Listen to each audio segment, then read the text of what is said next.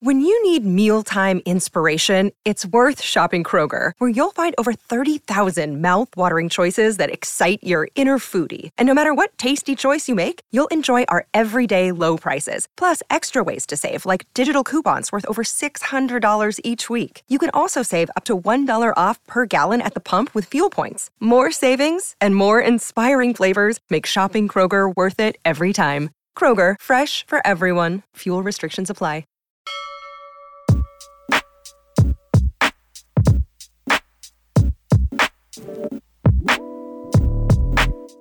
All right, we are back with a new episode of Sixers Talk. I'm your host, Jazz Kang. Joining me, as always, on Mondays, Mr. Paul Hudrick.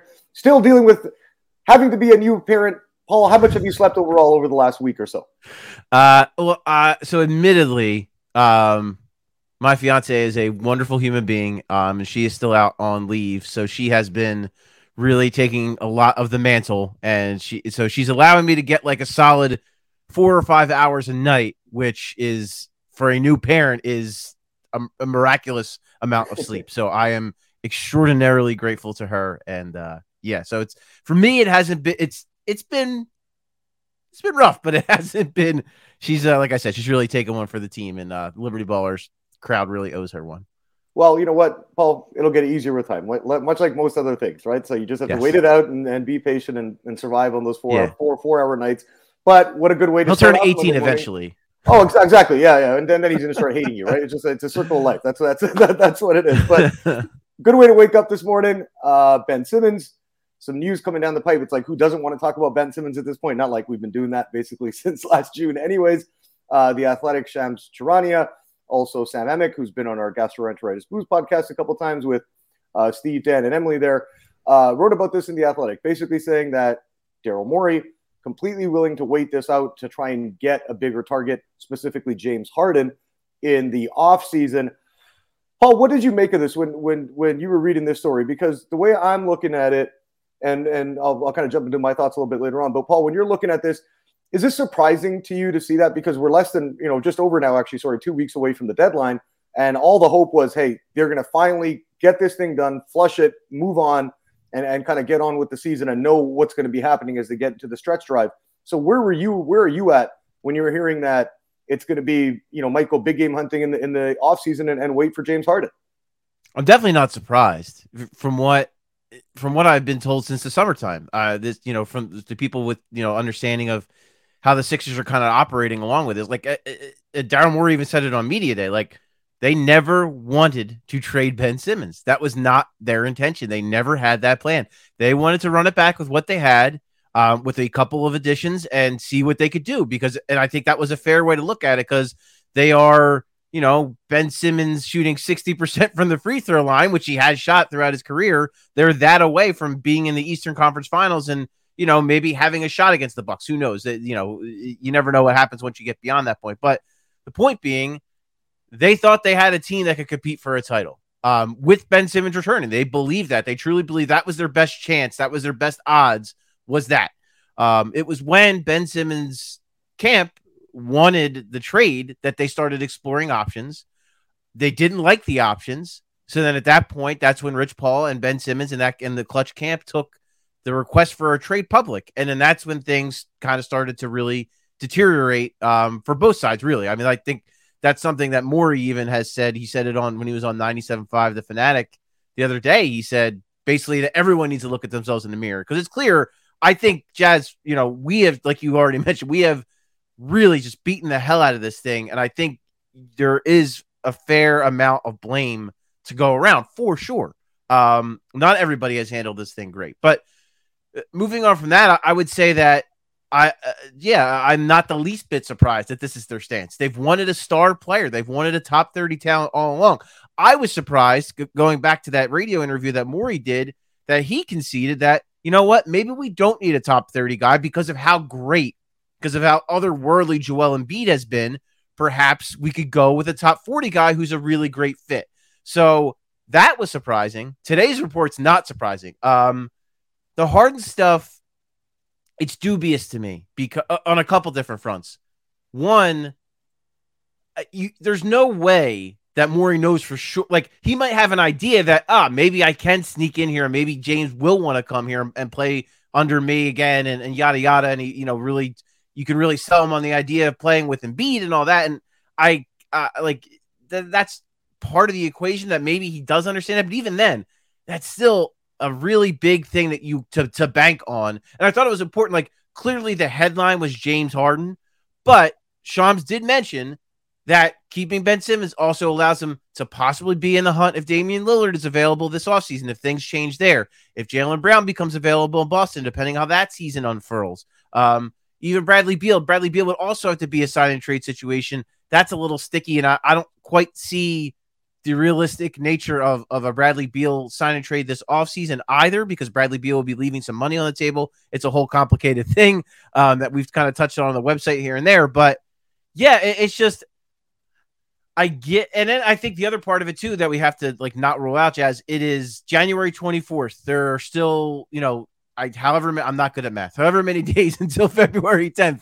Um, this could be posturing. This could be Daryl Morey's way of saying, "Hey, Sacramento, you know, we kind of like the idea of Haliburton, Hield and picks, but we need more. We need more picks, whatever.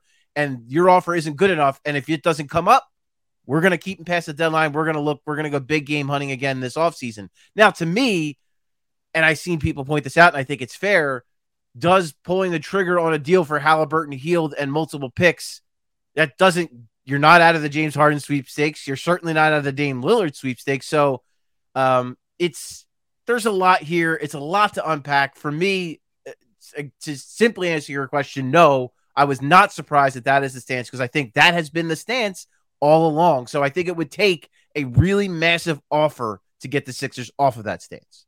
See, Paul, here's here's my thing too, and you mentioned that because Shams and, and Sam Amick wrote about this in their in the morning piece that the Sixers have asked for Tyrese Haliburton, multiple first round picks from the Kings. They also asked for a package around John Collins and multiple picks from the Hawks uh, to go along with Tobias Harris going back in a deal, which obviously the Sixers would would need to, even if they want to get Harden, they're going to have to clear some money up in the in the offseason. But see, like I, I, think that kills two birds with one stone, right? Because you have Joel Embiid, who's playing all world MVP type, you know, level over the la- especially over the last, you know, maybe six weeks here, and you know, scored 30 points in 13 of the last 14 games. You're looking at what he's doing and, and basically putting the team on his back and and leading the Sixers how, however far they're going to go.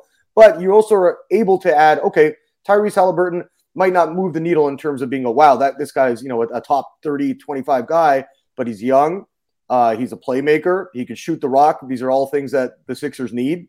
They're obvious, you know, glaring holes on the roster. And you're getting those future first round picks, like you mentioned, that you could revisit in the summertime. Hey, Brooklyn, you know what? Um, let's, you know, would you like a, a, deal for Haliburton, a boatload of picks and, and Ben Simmons and whatever? Figure that out at that time. And that enables the, the Sixers to still try and at least not just compete because they're, they're going to try and compete for a championship anyways, but at the very least, Paul, they're going to be trying to at least improve the team because they're not getting anything out of, out of, Ben Simmons right now. So if you're if you're bringing in a, a guy like Haliburton and some first round picks or John Collins, again, it boosts uh, your chances maybe not by a lot this season, but certainly improves the roster going into going into the playoffs. And then you could revisit in the summertime if things don't go well. But my thing here is too with with reading about uh, Daryl Morey wanting to wait for James Harden, and, and Shams mentioned this, and, and Sam Amick in the in the piece is that you know, they gave up Ben Simmons, Matisse Thybulle, a couple of first round picks. They thought that deal was done. Didn't go through. Obviously, there could be some personal animosity between Tillman Fertitta, the Rockets owner, and uh, and Daryl Morey, just because of how things may have might have ended there. But you're looking at this now. We're relying on Brooklyn to lose, let's say, in the in the playoffs. You're relying on things to go bad for the Nets, and in you know if if Kyrie Irving and Kevin Durant, who's out injured right now, and James Harden aren't able to to make it at least to a final, like and, and I think there's too many unknown variables. Joel Embiid's turning 28, basically two months from now. So when you're looking at what he's doing, how would you want to play this if you were Daryl Morey? Is it, is it more important to wait for the for the big name like Harden, like Dame Lillard, like Bradley Beal, who you mentioned might be harder to, to get come time for the offseason? Or do you think it's important to, hey, because I look around the NBA landscape. Remember what, five, six weeks ago, the Warriors were the talk of the town. Like this team is is unreal. They're unbeatable. They've fallen on hard times. Uh, Phoenix now looks like it's the best team in the West. The Memphis Grizzlies had that uh, you know remarkable run. They played their way in it, but even in the East, it's like okay, I like Miami. I think they're they're defensively obviously a very good team, and they got a, a ton of dogs on that roster. I think they're beatable in a seven game series. Who knows what's going to happen with Brooklyn? Kyrie Irving, if he's not able to play because of his vaccination status, what does that do for Brooklyn? And then what? You got the Bulls. You know, I mean, again, good good story, fun story. I don't think they're a legit championship contender, and of course the Milwaukee Bucks. So I don't think it's worth punting a season of Joel Embiid, not trying to at least maybe not maximize by getting a superstar, but at least trying to bring in um, another player to help him out this offseason. So going back to my long-winded question here that took me about four four hours to get out. But what I'm asking you is if you were Daryl Morey, how would you want to play this? And, and and what do you think should be at the top of the Sixers list going into now the you know the final 30, 40 games of the season?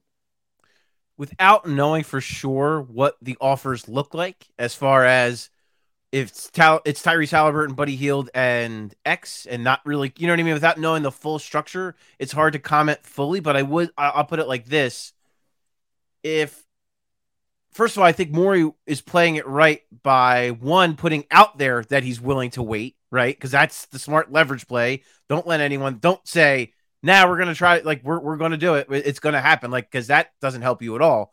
Um, but doing this doesn't hurt. Uh, it doesn't hurt your leverage at all to just say like, "Now nah, we'll keep him. We'll keep him past the trade deadline." Because then again, like I said off the top, like that's telling the Sacramento's and the Minnesotas and you know Charlotte, who apparently entered the fray as well. That's telling all these teams, "Give me your best offer. Like up it. Like we need more."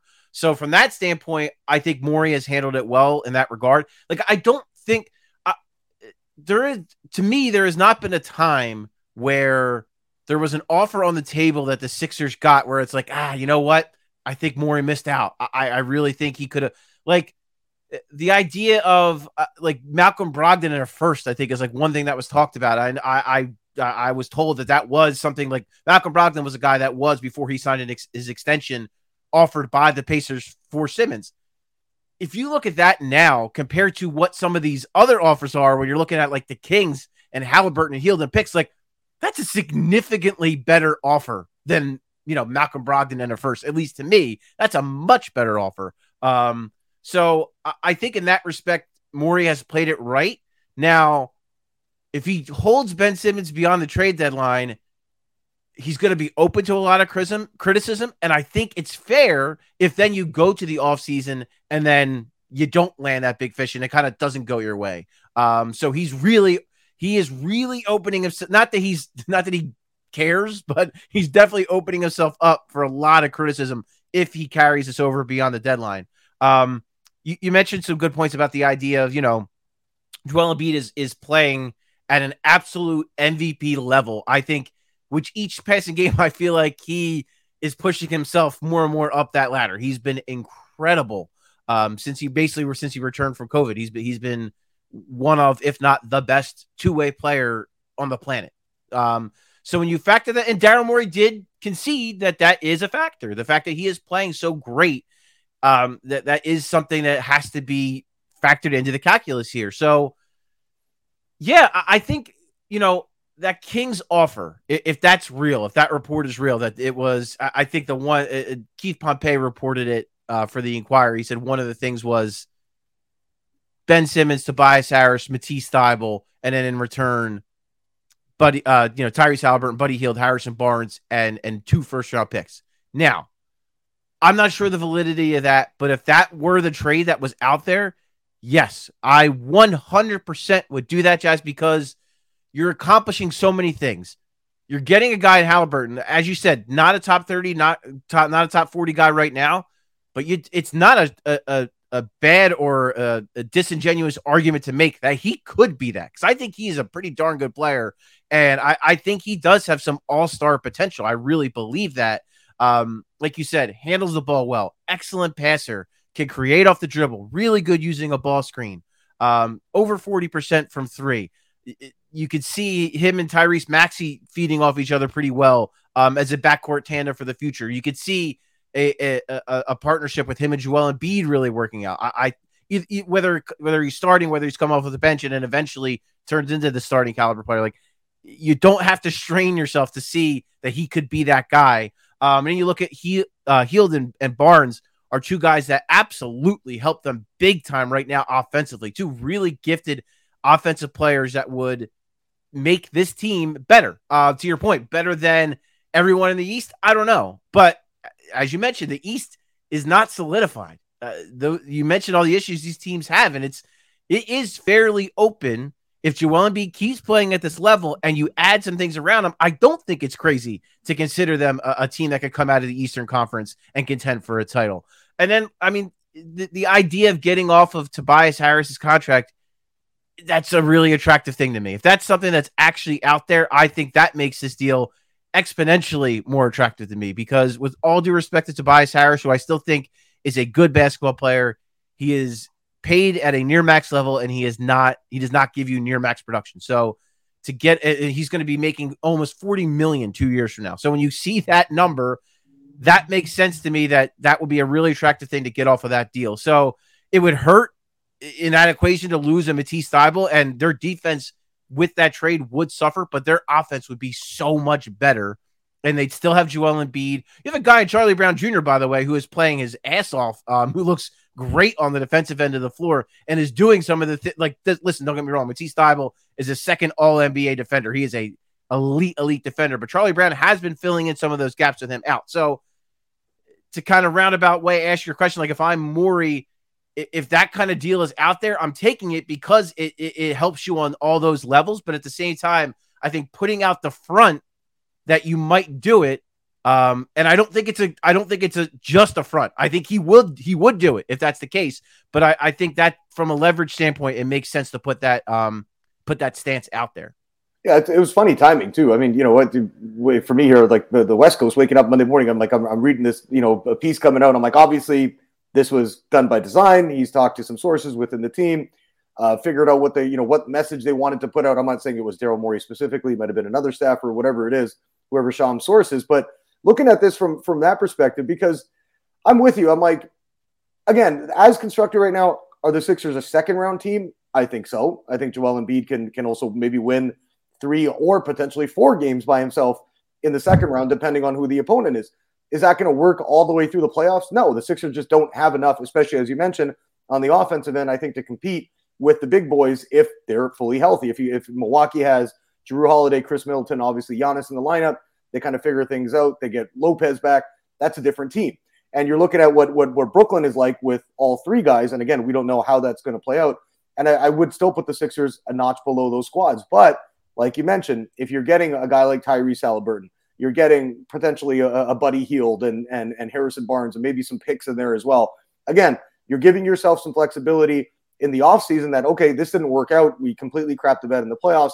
Let's look to move on. We got at least some extra picks from Sacramento easily the worst organization maybe in all of professional sports, not even just the NBA. So you're banking on those picks being being pretty damn good at some point down the line. A Kings so draft pick is always a sound investment. Yes. It's like gold. Yeah, yeah. It's like gold at this point. You know what I mean? I wouldn't say like Bitcoin, but that stuff's crashing like crazy. So we're not going to get into that. But you're looking at you're looking at how the, the Sixers could play this. And let's get into Joel Embiid too. I mean, you look at the numbers he's put up, you know, average better than 30 points uh, throughout basically the entire month of January, the leading scorer in the NBA since roughly December the 16th uh, just killing it in, in, in, every single way. He had 38 points and 12 boards against the Spurs yesterday to win that game. When you're looking at where his game has grown the most, especially over the last couple of seasons, Paul, wh- where do you think that Joel has has not only sharpened up and, and gotten like almost perfected, like his mid-range jumper and, and that part of his game, but where do you think that he's grown the most overall as a player that he's been at this MVP level basically for two seasons now? Yeah, I mean the list is is way longer than we have time for. Um, because it's just it's so many things that he he's improved on. But I would say the, the, to kind of simplify it, the two biggest things for me are the refocus on his health and his body and keeping in shape. Um, last offseason hired a world class dietitian. And I think that shows up in so many ways, whether it's him hustling down one end of the floor to get really deep position, him posting up, getting doubled, passing it out, then repositioning. Um, we've seen him roll a few times this year in the pick and roll, which he never has done in the past. He hasn't liked to do it, but I think because he's in better shape and because he could do it harder and faster, it's it's you saw one against the Spurs uh, on Sunday night with Tyrese Maxey where he got a, a, a pretty easy bucket out of it. Uh, just the, all those little things. The shot. I mean, that he's got legs, right? He's got his legs underneath him, and then I think maybe most importantly from that physical standpoint, that that that being that conditioning standpoint, fourth quarters. He's been so good in fourth quarters this year, where that has not been the case in the past. Even going back, and he has said this in that Atlanta series, he was not necessarily very good late in those games. Capela had that quote that really got circulated around, and there was like a hint of truth to that, where he wasn't like he was so good early in games, and then he kind of faded because he just didn't have. Granted, he was also dealing with a torn meniscus in the playoffs, so I definitely need to include that. But in general, I, I think that conditioning, that physical shape has allowed him to be so good in clutch situations. But I think even bigger than that is, is the mental portion of the game. He has been so good dissecting double teams, learning where like he's putting like he's basically playing chess out there and telling guys where to go. Like there was a play uh, our Jackson Frank tweeted it out last night. He diagrammed it where he tells Charlie Brown to get out of the corner and Furkan to go in the other corner and then it leads to Furkan getting a wide open. Like he told them to do it, and then he's like he is just a step ahead of everything it seems like defenses are doing to him. Whereas in the past, they you know a team like Toronto had really flustered him with the way they doubled him and the way they send people. That doesn't affect him nearly as much as it once did. He's gotten so good at finding cutters, finding um finding three point shooters. It's just it, and then not only finding them, Jazz, but organizing them, telling them where to go. Like he's running the offense. He's basically like a giant point guard out there. Um, I don't know if he saw some of Jokic's games last year and thought like, hmm, you know what? I have the skill and talent. I can do that too. Why not? Like, let me incorporate that. Obviously, Ben Simmons not being there has almost kind of pushed him to do it, but he's been good at it. Like he's he's really excited. So like, no matter what happens with Ben Simmons, if they get another point guard in the fold, this is a new thing that he has unlocked. Um, this this this portion of his game where he has become a playmaker and just really seen the floor so well, and it, it's that's a big reason why it's not only helped him like he's averaging career high in assists, career low in turnovers, but I think it's also helped him from a scoring standpoint. And then the last thing I would say is patience, like because of that cerebral nature uh, uh, that, that he's played the half court game in, because of that he has had so much more patience. He lets he has let the game slow down. He has let the game come to him. Um, and because of that, he's not panicked and he's stronger with the ball, and it's just made him so much more effective. And I just always think about the fact that he didn't start playing basketball until he was 16 years old. And I think now you're starting to see now because he's a smart guy. Like he is one of the smartest athletes I, I've ever been around. Like he is just such a smart dude. And I think he is starting to figure out the game and that's why at 28 years old, in the best shape of his life, he is having this MVP caliber season. And why I think we talk about his prime a lot and like, oh, you don't want to waste Embiid's prime. Well, you don't want to waste it by going all in this season because I think he is just entering his prime. You still think he has got how many more years? You think? I mean, again, you have to be worried about this from from a health standpoint, given his history. Also, as a big man, we've seen you know big men typically once you get to 33 you know 34 it does the game starts to deteriorate so when you're looking at this because i'm with you i don't you know i remember we were talking about this during training camp is that and Morey was saying you know i don't care if this goes four years and we're like ha ha ha daryl i don't think that's really going to be the case. Speaking of which next time you're at a media availability maybe ask joe for some tips from his world-class dietitian because we could both use those as well probably help us out i would listen to any of them yeah, yeah. i'm still gonna you're gonna enjoy your cheesesteaks and i'm gonna enjoy some burgers so either way. But um when you're when you're looking at at what like how good he has been and and again you're looking at the long-term health of the franchising and getting back to the, the Morey stuff is you have this guy who's playing all world you know at this point. and I think when it comes down to the MVP race we'll see when we're where we're at maybe in, in April and if the Sixers can maybe climb up the standings that he's probably going to be in the what top three at this point I, I, I would venture to guess I, I, you know right now not not a shoe in to win it given that some other guys are having great years too. But when you're looking at this, like how long should Daryl Morey be planning for here? For three seasons, four seasons? Like where where where do you stand on that? See, you uh, you hit on the age, and I I kind of think that that's the age. I mean, 33 seems like because uh, of what I've already mentioned, it's he's in he's in better shape at 28 than he probably was at 22 just because of the way he's taking care of himself and and you know and the and the attention he's given to that because he's matured and he's become so mindful and he listens to his body more. I know that's like a, a we like a thing that maybe when you're uh, all of us, right? When we're younger, we just don't care. Like we get hurt, we just ah, we're good, and we rub some dirt on it and go out. Like no, like he's been smart of like, all right, this feels this pain feels a little bit funny. It doesn't feel quite like a normal, like it feels more than than a usual pain. Let me get this checked out. I think he's done more of that and he's listened to his body in that regard. Like even the meniscus thing last year, like he knew he could he he felt he could play through it. You know what I mean? Like he he knew it. Like he sensed he felt it in his body. Like, all right, this is small enough. It's giving me pain, but I can tolerate it. I can manage this. Whereas maybe if it was a little more severe, he would be able to say to himself, you know what, this isn't worth it. Let's I got to shut it down. Uh, you know, come back next year. So I think that from that standpoint, I think that's part of the reason why I I, I believe he is just entering his prime and why I think he can do this for another five years or so. I really believe and then the other thing is, I think his offensive game is going to age great. Um, when you look at, I don't think he's going to get any less strong. Um, I think he's going to, if anything, maybe get stronger. Uh, that mid range game, we saw what Michael Jordan and what Kobe Bryant did late in their careers, where they just mid ranged everyone to death and no one could stop them. They just hit fadeaway at their fadeaway at their fadeaway. Once they started losing their legs a little bit, that's what they did. That's how they adjusted, and they were still great into their mid 30s. Um, I think defensively is where he will eventually start to take a step back because part of what makes him so great on that end is the athleticism, is how good his feet are, is how you know how, how athletic he is. So I do think over those five years, his defense might gradually decline. But I think offensively, I think he's still going to be elite. Um, like I said, I, I, I think for for five years, I, I really truly believe that, barring some type of crazy injury, which he hasn't. That's the other thing to, to point out too, Jazz. I mean, it, it's the, the injury history history is fair. It, it's out there. It's a reality. But look at the last like few seasons. It he's avoided that catastrophic. You know what I mean? Like, again, I'm knocking on wood as hard as I can here. Um, you know, the navicular bone was really the last, and that was his when he first got into the league. That was the last like catastrophic thing that kept him out a season. Like we haven't seen that. Uh, you know, he had the meniscus his rookie season. He only played 31 games, but he bounced back in his second year made it, you know, made an all star team the next season. So I, I think from that standpoint, he is just handling himself so well physically, and that maturation, I, I think it's going to allow him to play into his into his like I said, early to mid thirties. I think is totally realistic from him.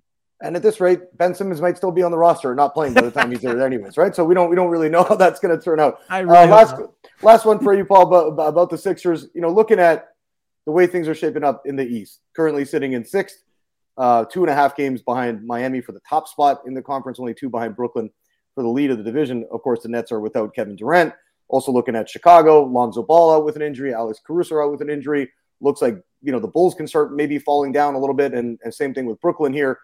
The Sixers do have the six remaining toughest schedule in the in the league, but 11 and three since Christmas, sitting at 27 and 19 where do you think this team is going to end up in the standings ultimately going into the playoffs? Like, what seed do you think they'll, they'll be at? I could see them being the three seed. I, I think like a like a.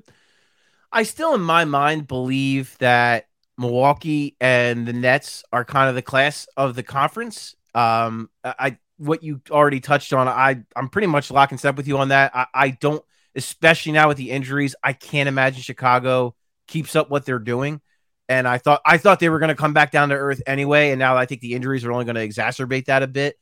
Miami is we Miami's deep, um, and so I think that's going to help them a lot, and that they're going to win a lot of games, and it's going to help them kind of stay afloat in, in, the standings and stay pretty high because they are they do have a deep roster that did just get Bam Adebayo back. You know they have a, a, a lot of really good pieces.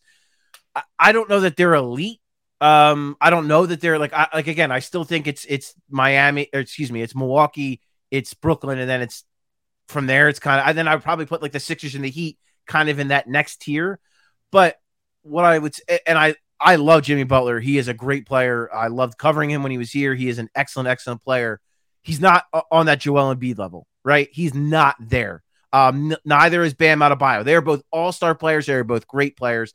They are not in that Joel Embiid category. So I think you have kind of a conflict there with those two teams where you have a Miami Heat team that has a lot of very good players, whereas you have the Sixers who have an alien of a player and then a bunch of okay players, I guess is like the best with all due respect to a lot of the players on this roster. So it's an interesting dichotomy between those teams, and that's why I think they're kind of even. Like I could see, I could see either one of those being the three or the four. Like really, I, I think the cream will rise, and I think it'll be it'll be Milwaukee or Brooklyn one and two, and then Sixers and Heat three or four. But then again, you know, Brooklyn's definitely a wild card when you look at Kyrie's situation, you look at KD's injury history. I, I still love James Harden. I still think he's a hell of a player, but I don't think I, I think it's clear he's down a little bit from where he's been in his past. He's not up to the level um, he's been at in recent years physically, uh, but he's still a great player. But I just think their their situation's so iffy. I just don't know what they are. So I mean, I could even see them kind of falling down in the Sixers and Heat, perhaps sneaking ahead of them. So for me, I don't see them being any worse than the four seed going into the playoffs, and I think they could potentially be higher than that. And that's just right now without making any moves. Are we not respecting the Cavs enough? Because I'm, I mean, I, I, I love their story. You know what I mean? You got Darius Garland, Evan Mobley, obviously, uh, Jarrett Allen playing good. I, I, wouldn't be afraid of the, playing the Cavs in the playoffs as of right now, just given their their lack of experience at, at, at being, you know, an, at least a middling contender at some point in the Eastern Conference. I still think they're one of the best five or six teams. But like, are we not giving them enough enough respect? Is that on us right now that they're going to play the Sixers in the first round and then beat them in seven or something? So somebody's going to come back and watch this episode and tell us that how dumb we are that, that we're not we're not talking about the Cavs in the East. No, I, I think I think the Cavs are getting their they they are now getting their appropriate due. I think what you mentioned is the issue. I think they're just they're just they're young. Um, they, they kind of don't have like a guy like Darius Garland has been outstanding. I think he's probably an all star this year and probably should be.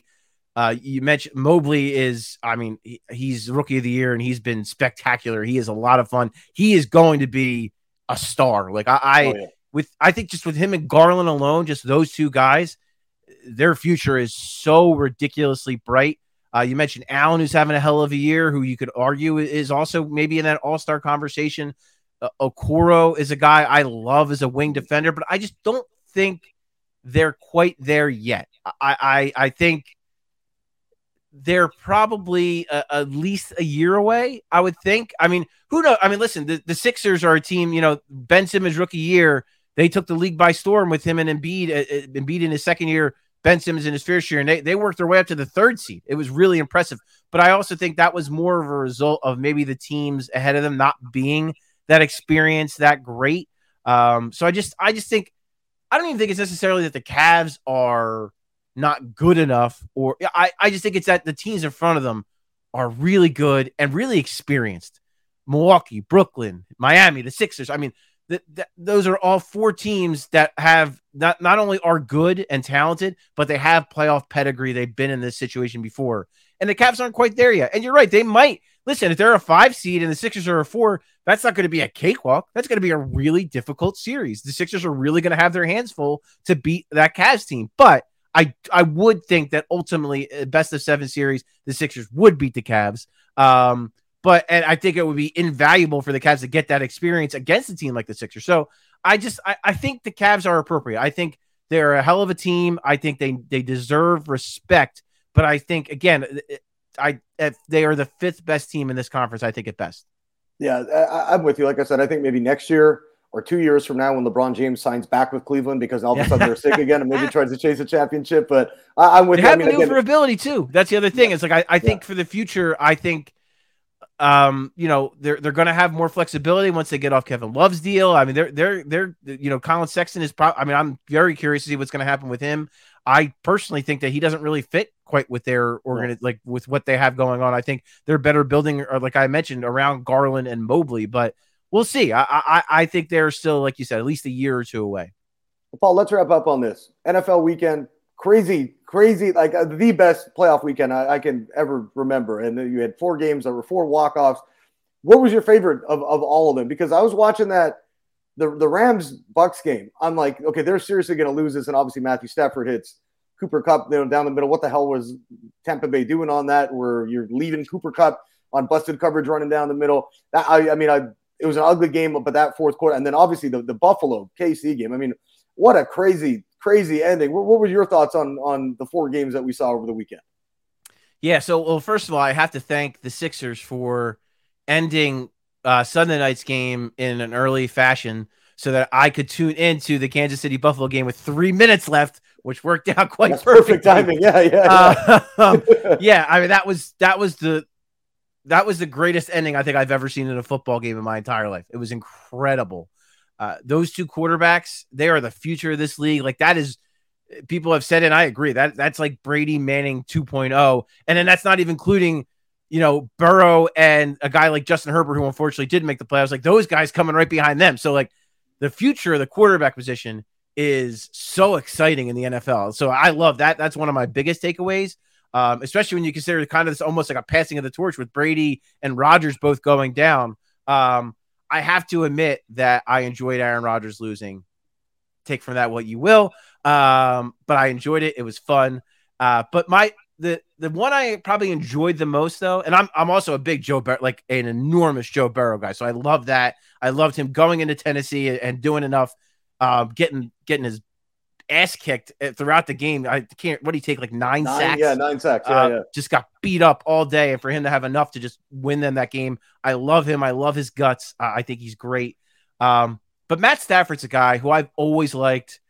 I always thought he got such a bad rap for being in Detroit and people kind of questioning him and how good he actually is because oh he, he couldn't win in Detroit. Nobody can freaking win in Detroit. They suck. Like you're kidding me? Like it's a terrible organization. It was terrible before Matt Stafford got there. It's terrible still after he's gone. Um, so to see him have that vindication and have that moment, you know what I mean? Like if they would have won 27-10 or something, it would probably still be the same narrative. It would be like, ah, well, Matt Stafford hasn't really done it in a big game. But the fact that he got to make that throw to Kupp, um, I thought that was like it, it was it's such vindication for him. And also, man, Sean McVay really tried to lose that game. He Yeah. tried to lose so hard.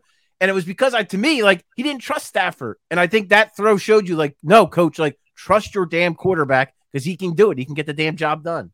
Well, I hope they don't trust him too much because I'm a Niners fan, so I'm hoping that he plays like crap on on on Sunday in the championship game. Because it was funny, we were talking a bit before we, we started rolling here. Like going into that Green Bay game, I'm like, whatever, man. You know what I mean? I money lined the, the Niners. I'm like, whatever. You know what I mean? Like if they win this game, great.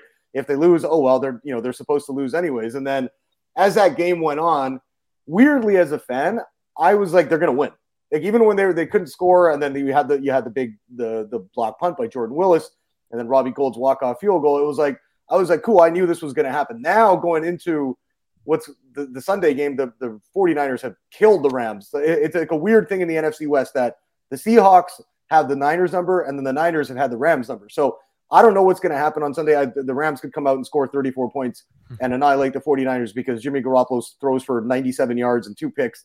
You know, I wouldn't be surprised if that happens too, to be honest with you. But uh, I would almost have rather had the Niners play the Bucks simply because you're going to be able to beat a team like the Rams seven times in a row, three times in a year. I know their stats show that you know it recently it hasn't been as easy, but overall teams have done pretty well trying to go for the third straight win against a team. But Eagles you're looking fans know that pain all too well with the Tampa Oh, Bay yeah. Buccaneers. Trust me. oh yeah, yeah, I remember. I mean, even though you're looking back at, at at the days, it was like the the McNabb days and the thing. And you mentioned the the the um, the quarterbacks.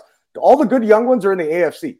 So uh, you know, you're looking Yes. at the NFC. It's like, well, what's going to happen here? You know what I mean? We're going to have to wait till these great, you know, group of quarterbacks starts coming up. Otherwise, the AFC is going to be winning the Super Bowl year in and year out, like you mentioned with guys like Allen Mahomes and uh, and uh, Joe Burrow and, and and Justin Herbert. So that's something to keep an eye on. But That's a great point. Like Yeah. Kyler Murray, like who outside of Kyler Murray in the NFC is And like the young him, I mean, quarterback? You're like, yeah, this is exciting. Like no, like nobody in the NFC East has that guy. No one in the Central. Well, maybe Fields. Fields might be that guy. I, I like what I Fields, saw out of Fields a we, little bit. even but- with the Niners, Trey Lance, we don't know. yeah, maybe Trey Lance.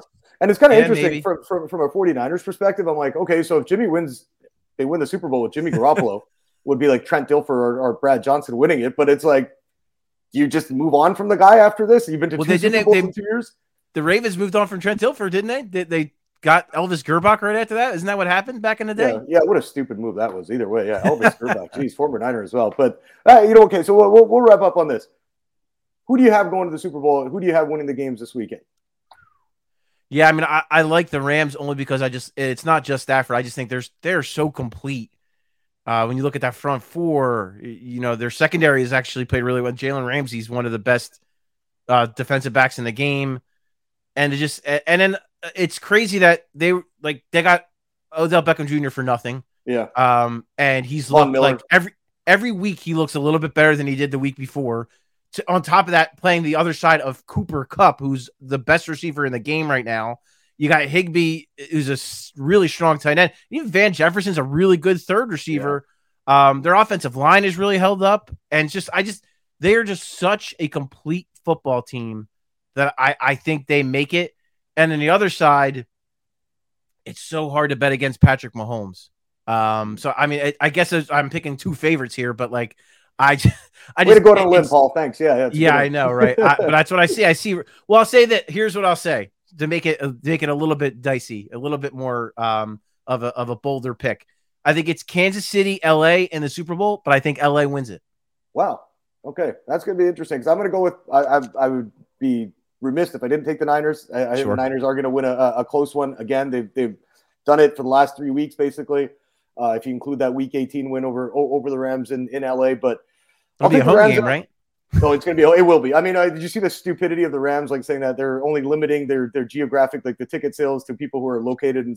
Well, Either, either way, that's not going to work because it's going to be I a, a majority of all. Their, I don't think in. A, it's like the Rams are what the second favorite football team in LA, maybe the third behind USC and the Raiders, maybe I don't know. But um, honestly, I think the Chiefs are going to win pretty handily, and uh, that's no disrespect to, to the Bengals, but I'll have a Chiefs Niners rematch from a couple years ago, and of course, being a 49ers fan, they'll be up by 10 again in the fourth quarter, and Patrick Mahomes will score three touchdowns, and they're going to lose. So I mean, but that's what that's what we'll go with on there. Uh, let's wrap things up right here for this episode. Uh, Paul, anything going on coming down the pipeline this week for you? I know you got the coming in for a landing podcast on Wednesday. Uh, what can people look forward to on on your end and for our Liberty Baller site where we have a ton of a ton of great writers as well. Right. Yeah. So we we um did touch on today. Uh, Dave Early, who's been really all over all this Simmons stuff. He's done such an excellent job for us.